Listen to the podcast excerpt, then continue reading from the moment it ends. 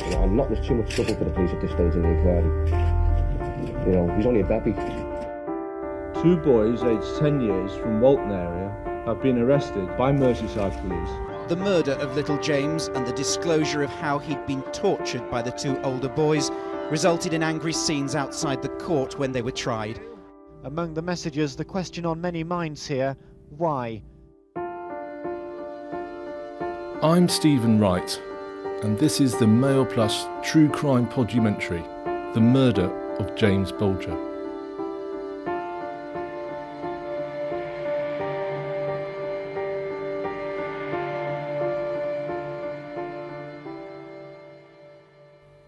During my career as a crime journalist, there have been a number of times when it's been necessary to censor my reports to spare the public the full horror of a particular case. The trials of House of Horrors murderess Rosemary West and the psychopathic British banker Rurik Jutting come immediately to mind. There was evidence in those cases which was simply too awful to put into print. The same applies to the murder of two year old James Bulger. He was abducted while out shopping with his mother on Merseyside in 1993. His mutilated body was found by a rail track days later. It was then that the case became truly historic after two 10 year old local boys emerged as the prime suspects. In a trial which attracted worldwide headlines, Robert Thompson and John Venables were later convicted of James's murder.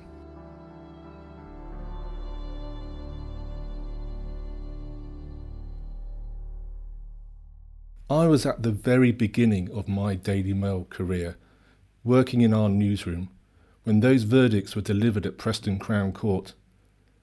Since then, I have reported on various developments in the case, including the release of the killers. In preparing for this podcast, I was really shocked, even as a battle hardened crime journalist, as I refreshed my memory about what happened to James, and I've no intention here of going into unnecessary detail about the injuries he suffered.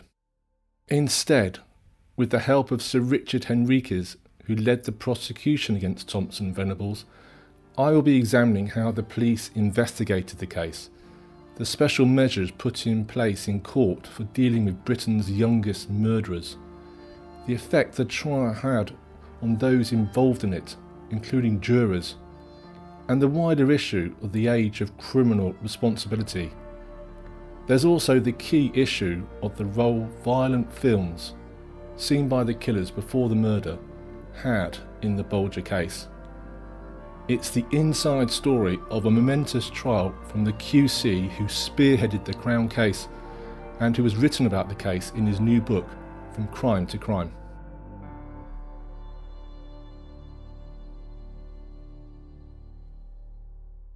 Can we go back to, to February 93? Because the abduction and the murder of James Bulger really shocked the nation. And it went on, obviously, to a completely different level when the ages of the suspects became known. When did the case sort of enter your consciousness, you know, before you were actually instructed to lead the prosecution case? I read about the case as everybody else in the country did uh, in the national press. I think it was on Valentine's Day 1993 that I read of the abduction at a time when James was missing. You know, and not too much trouble for the police at this stage in the inquiry. Uh, because, I mean, you know, he's only a baby. And it was only a matter of days after that that I heard that I'd been retained to conduct the prosecution. By then, of course, Thompson and Venables had been arrested and had been charged. A week to the day since James disappeared, the man leading the hunt for his murderers announced that police have arrested two boys. The arrests came after hundreds of callers rang the incident room overnight. They were responding to the first television showing of two new photographs. One which I imagine at that stage, the true extent of the injuries suffered by James were not in the public domain. But the very fact that two 10 year olds had been arrested and charged with the abduction of James was truly shocking and really posed public order issues, didn't it, on Merseyside because people were so angry. I saw the news that night and there were pictures of vans being attacked by youths on Merseyside, and uh, I then appreciated that there was huge public anger as to what had occurred. It was a truly historic case, wasn't it?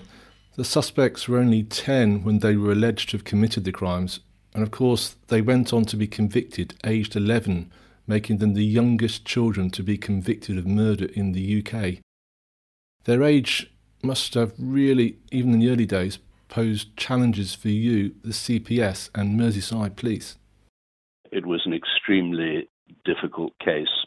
There were a number of complications. The immediate one was the huge amount of adverse publicity that had been visited upon the two defendants. The real danger that a judge would conclude that they couldn't have a fair trial was something that uh, we were very much alerted to. The press were very, very hostile to both defendants, in particular the local press, the Liverpool Echo, perfectly understandably so because they were reflecting the mood of the city.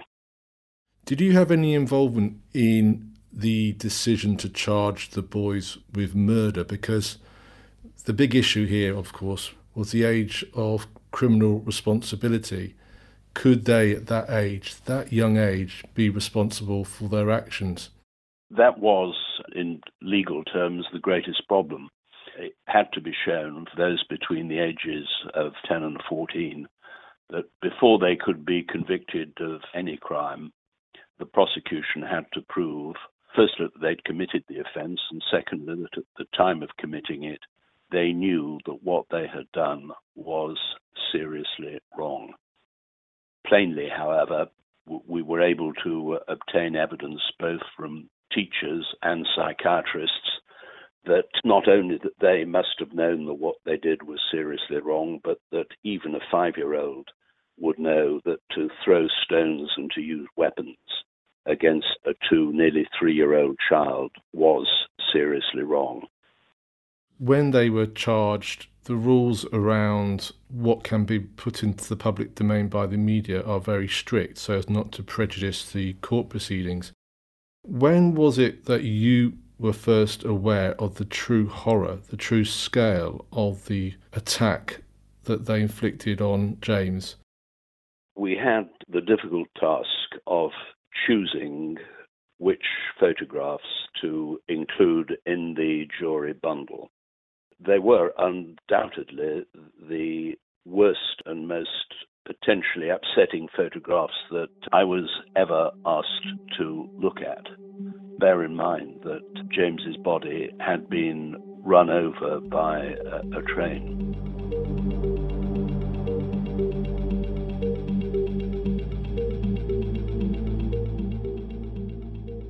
The murder of James was in February 93 the trial started in the November of that year. In separate police vans, the two boys who faced trial for murder, abduction, and attempted abduction arrived at Preston Crown Court just after half past nine this morning, day one of a hearing which is due to last up to a month. We spoke just briefly about the issues around media coverage and the public mood on Merseyside, one of intense anger apart from those issues, what was the biggest challenge for you in preparing the prosecution case and ensuring that justice went smoothly?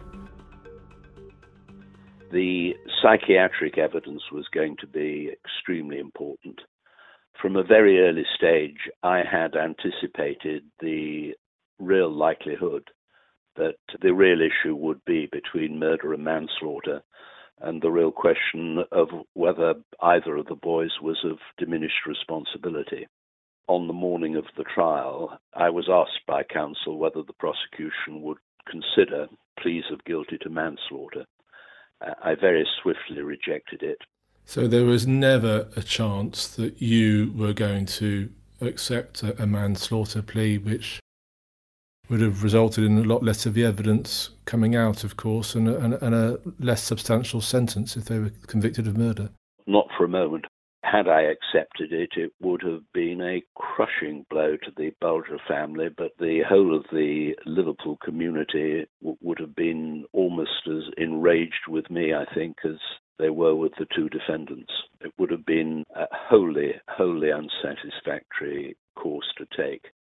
Had, of course, the psychiatrists come up with the view that the boys were of diminished responsibility, and had there been agreement between prosecution and defense psychiatrists that they were of diminished responsibility, then I would have had no option but to accept a plea of guilty to manslaughter on the grounds of diminished responsibility.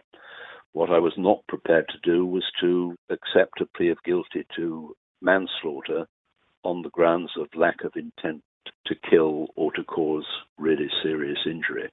When was the last time, if ever, that you had prosecuted two 10 or 11 year olds, Sir Richard? I mean, that's the sort of thing you see at, at youth court, isn't it? A couple of lads up for, for nicking apples. And here you had two boys charged with murder of the most horrific kind.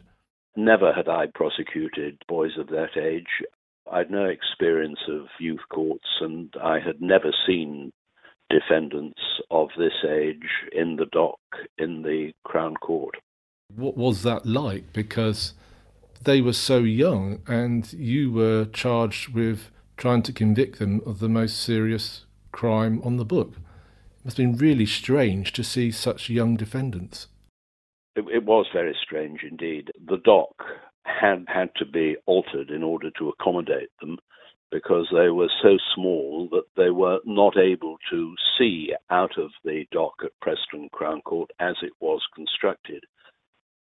Fortunately, the administrative staff at the court had foreseen this difficulty and they had elevated the floor of the dock by one foot so that the two boys could see out. In due course, the European Court at Strasbourg criticized this and indeed concluded that the elevation of the dock, in that it could be said to have in effect put the boys on display, rendered this, in the views of the Strasbourg court, an unfair trial. And indeed, they awarded damages £15,000 to Thompson, £29,000 to Venables, it wasn't just a question of the dock being elevated so they could see what was going on. No doubt there'd have been criticism if they couldn't have seen what was going on, which adds to the row, I suppose, over how they got compensation in the end. But other measures were put in place, weren't there, to ease the burden of them at such a young age having to go through this ordeal, quote unquote, of standing trial for murder every possible effort was made by the judge and solicitors and counsel to make life as easy and comfortable as they possibly could for the boys. The judge, through his clerk, uh, ascertained exactly what lesson times there would be at their school. We had breaks after 45 minutes. We had a lunch break that mirrored their own lunch break. We had afternoon sittings at the same time that they would be in class in the afternoon. They were never placed in any cells within the area below the dock. Their counsel, he and his instructing solicitor, took down a Nintendo Game Boy and one of the matters we would discuss in the robing room at the end of each day was whether Isaacson had been able to beat Thompson at a competitive game of Nintendo Game Boy. Did it cross your mind how the jury might react to seeing such young defendants in the dock, that there might be an element of sympathy or just utter confusion there about what's going on? I was very conscious of the fact throughout the case that whilst there was likely to be initial sympathy for James and his family, that at some stage during the trial, sympathy may swing to the defendants and to their ordeal being in the dock. I particularly thought that when the jury heard about the very deprived upbringing the two had had, the very limited education, the amount of truancy that they were able to get away with, the exposure of the children to video films, it always seemed to me that there was a real danger that emotions may suddenly swing in favor of the two defendants. They looked very young and very vulnerable in the dock. Strangely, I don't think that at any stage of the trial that the pendulum of sympathy ever swung in their direction. I think that the devious nature of all the lies that they told, the way that the lies were varied and switched, followed by their own performance in interview when each never hesitated to blame the other with references to the other one being very sly and that was just the sort of thing that he would have done. Never at any stage could it be anticipated that any right thinking member of the public would feel any real uh, sympathy towards those two defendants.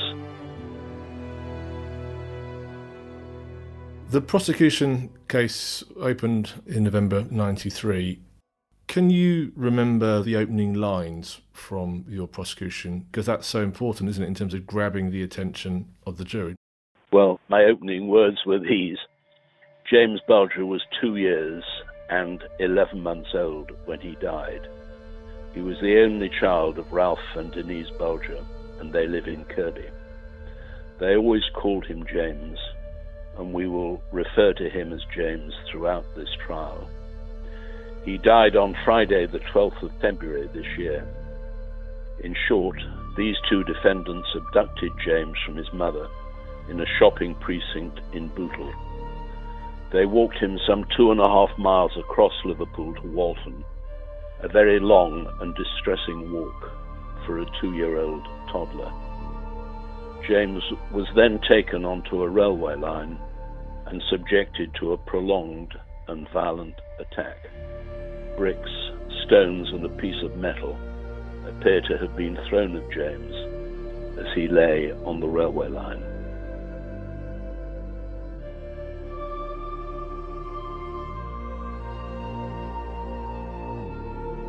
And of course, that only told half the story because James, as the pathologist concluded, suffered 42 really appalling injuries, including a fractured skull it was a really ferocious, sustained attack, wasn't it? And as you've alluded to, I think in your book and earlier in our conversation here, you had to make difficult decisions about just how much evidence should be put into the public domain about the injuries and how much the jury should see. The prosecution only had to prove murder. There were no categories for murder, and so very, very detailed examination of the body would not be necessary or indeed appropriate during the trial. The number of injuries, the location of the injuries, the likely agent used bricks, stones, metal plate, feet. Uh, those needed to be told to the jury, but bear in mind that this body had, apart from anything else, been uh, run over by a train. And so it was not necessary or desirable to go into every single individual injury. And of course, there was a suggestion that there was a sexual element to this attack as well. I don't propose we discuss that in any great detail, but I think it's important to raise it as an issue given the nature of the case. Did you refer to that in your prosecution, or was a deliberate decision taken not to raise that as a possible motive? There was a deliberate decision because there was no certain proof that there was a sexually motivated attack. And had there been, it couldn't be demonstrated that it was attributable to either defendant. I remember a few years ago I was covering a trial in Hong Kong of a British banker called Rurik Jutting who tortured and murdered two women in the most horrific circumstances. There were journalists in the press box at the Hong Kong High Court in tears. I remember thinking, I'm so grateful that I don't have to see these videos or these pictures of the torture of these women. I just wondered did you sense a reaction from the jurors about the pictures which they had to see of James's appalling injuries because it's a real ordeal, isn't it, for jurors who have to see stuff which the rest of the court doesn't see, or certainly the, the public gallery and the journalists don't see. Yes, there's no doubt about that. And I think as years moved on, I think juries have been asked to look at less and less graphic images of injuries.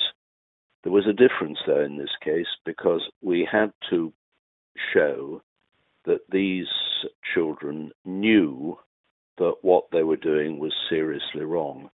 And the photographs were shown to the jury so that they could have the view that the boys would have had as they were inflicting these injuries. And there was one particular photograph which was vitally important because it distinguished between the roles played by the two boys. There was an imprint on James's face of the laces in Thompson's trainers and the rings through which the laces were, were fed. There was a very clear imprint showing the manner in which the laces had been tied. Thompson, as is the custom amongst many of his age group, never untied the laces of his trainers. He simply took off his trainers, tied as they always were in the same way. When his trainers were seized, the way in which the knot was tied could be made out on the face of James. And if there was a moment when guilt was proven, it was when that evidence was being given, and I think put an end uh, to any suggestion that this was anything less than a very, very violent attack. Apart from the forensic evidence, a key part of the prosecution case was the interviews with the suspects and really what was to be a brutal cutthroat defence. And of course, each of them attributing every one of these violent blows to the other. And so that at the end of it, the 40 odd injuries were all accounted for by individual violent acts. And so at the end of it, the jury, through the mouths of the two defendants, knew exactly what violence had been visited upon James. All they had to decide was whether the two defendants were in it together. Detectives now know that James Bulger was dragged along this path about 15 minutes after his abduction. Earlier, they found batteries and a tin of model paint. They believe the boys shoplifted them before the abduction. Teddy bears now sit on the shrine of flowers. Among the messages, the question on many minds here why?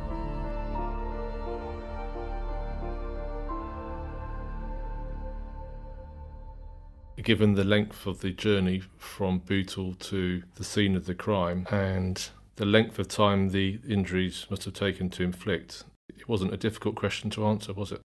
No, it wasn't. And in fact, the 38 witnesses on that route march between Bootle and Walton, it was very telling that the two defendants both contributed, telling the lie that we're just taking our baby brother home or, or something similar. There was an observation of the two boys taking James onto the railway line, and the two of them carried him up onto an elevated stretch of the railway line, and the two of them were heard to be laughing. The fact that they were both in it together was very, very plain from the very beginning that the photograph that will remain forever in my mind and anyone associated with the case of the two of them together leading him away, right the way through the journey on foot onto the railway line. The two of them were very, very plainly in it together.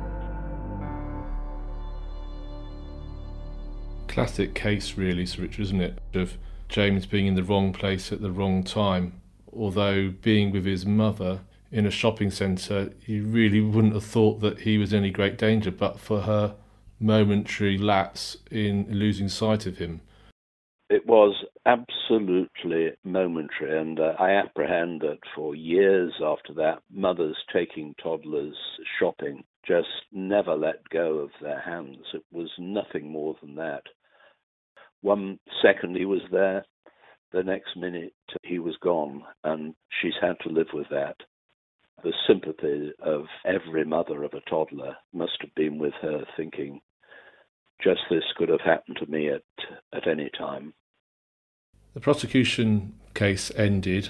I would imagine you anticipated that neither Thompson or Venables, or Suspect A and Suspect B, as they were known then, would give evidence. But I would imagine you'd have had to prepare for them giving evidence, albeit unlikely that they would do so. Would I be right in thinking that? I certainly have prepared for them to give evidence, although I was fairly sure that they weren't going to because a number of questions had been asked, particularly of psychiatrists the question was asked on behalf of Venables that he finds it, does he not, almost impossible to relive events, to think about the case, to answer questions about it, and so on.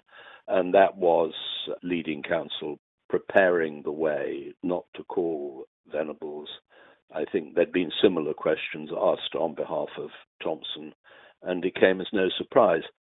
So, your closing arguments to the jury before the judge summed up and sent the jury out, you were keen to emphasise this is murder, not manslaughter. That was the essence of my closing speech. It was the gravity of the attack that they must have intended, at the very, very least, really serious injury. And of course, the fact they'd laid the body to rest on a railway line in terms of uh, intent was absolutely critical. And of course, I also had to deal with the Doli Incapax, the necessity to show that they knew that what they did was seriously wrong. The jury, remarkably, in my opinion, although I wasn't at the trial, came back within just a few hours with uh, murder convictions. Extraordinary. Do you agree, or were you half expecting that? Strangely, as the years have moved on, juries have tended to take longer with their verdicts. At the time, it, it, was just the sort of length of time that one would have anticipated. It didn't come as a great surprise that they came back within the day. The evidence really was very clear that they were in it together, and equally, the evidence was that they had intended to do something that they knew was very seriously wrong. Do you remember the jury's reaction when the verdicts were read out? A number of the jurors were actually in tears. I've heard over the years that more than one of them required some form of counselling. It was, for everybody involved, emotionally a very, very taxing case.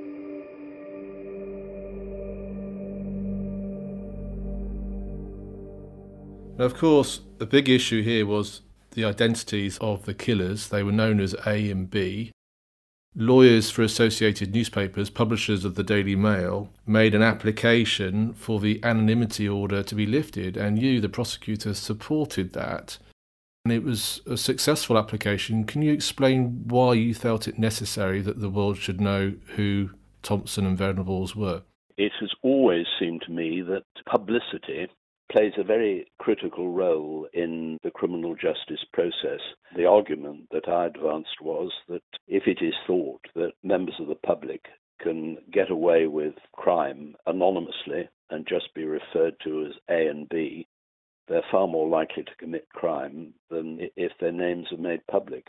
The other argument, of course, is that the public have a right to know who it is that's uh, committed such a shocking act it's just my hunch, obviously, but I think if the James Baldwin murder trial happened today, Thompson and Venables were convicted of murder. I'm not so sure a judge, bearing in mind human rights and all other issues, would indeed lift an anonymity order for such defendants of such a young age.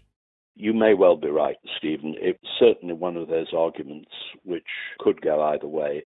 The real problem is, had the judge permitted anonymity to continue, notwithstanding eh, every attempt made not to publicise them, word would have been around every pub, club, street corner on Merseyside. I'm told it was, in any event, everybody from the area of Liverpool in which the defendants lived knew exactly who it was, as they were bound to. what that anonymity order being lifted did for the media was make it far more easy to tell the life stories of these boys. Which brings me to the question what made them what they were? Were they, in your opinion, born evil? Were they a product of their dysfunctional upbringing? And who, if either, was the stronger character in that relationship? I'm thinking about the Folie à Deux thing when two people come together and they create an evil body of one, so to speak. What's your assessment of that? I would be very loath indeed to conclude that they were born evil. There's every reason to think that the way in which they were brought up contributed very significantly indeed. They had a very, very deprived childhood. They regularly truanted from school. They were regularly exposed to videos that perhaps they shouldn't have seen. And I would be very hesitant indeed to suggest that they were either born evil or were constitutionally evil. As between the leading force, the more positive and uh, rather more dominant of the two, from what I heard and saw, Robert Thompson appeared to be slightly more dominant.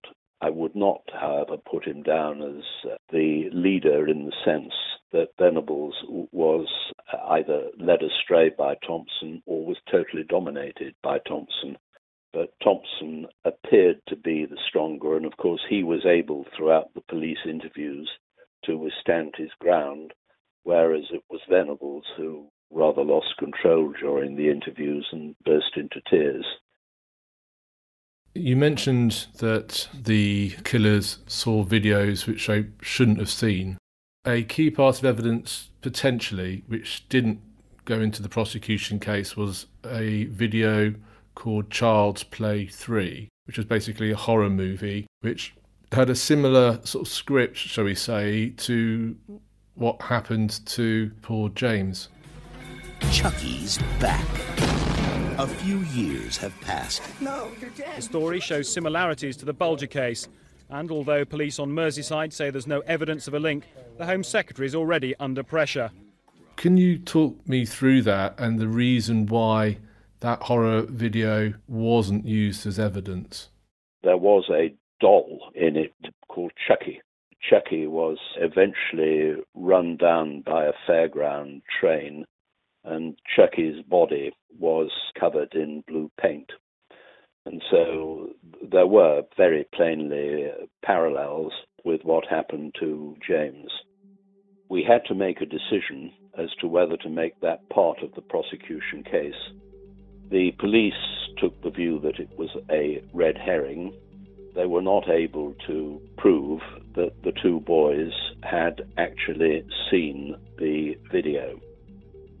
The fact is that Venable's father had taken out that video from the video shop. Indeed, it was the most recent one that he had taken out. I think, on the balance of probabilities, they had seen it.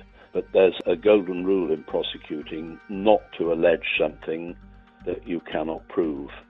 We concluded that we couldn't prove that both boys had seen the video Child's Play 3. We had an abundance of evidence that this was an act of murder and that making Child's Play 3 part of the prosecution case when we were unable to prove that either of them uh, had seen it was not appropriate. The judge was quite clear he thought violent videos had played a role in this. What's your assessment? Why did Venables and Thompson do this? Age 10, why did they do it? I think that more likely than not, the video played its part that doesn't in any way provide them with any sort of a defense. Having seen that video, I think it more likely than not that they decided to go and steal the blue paint, that they decided to take a child that they would have likened to Chucky to a railway line to suffer a, a similar fate to the fate that Chucky suffered in the video Child's Play 3.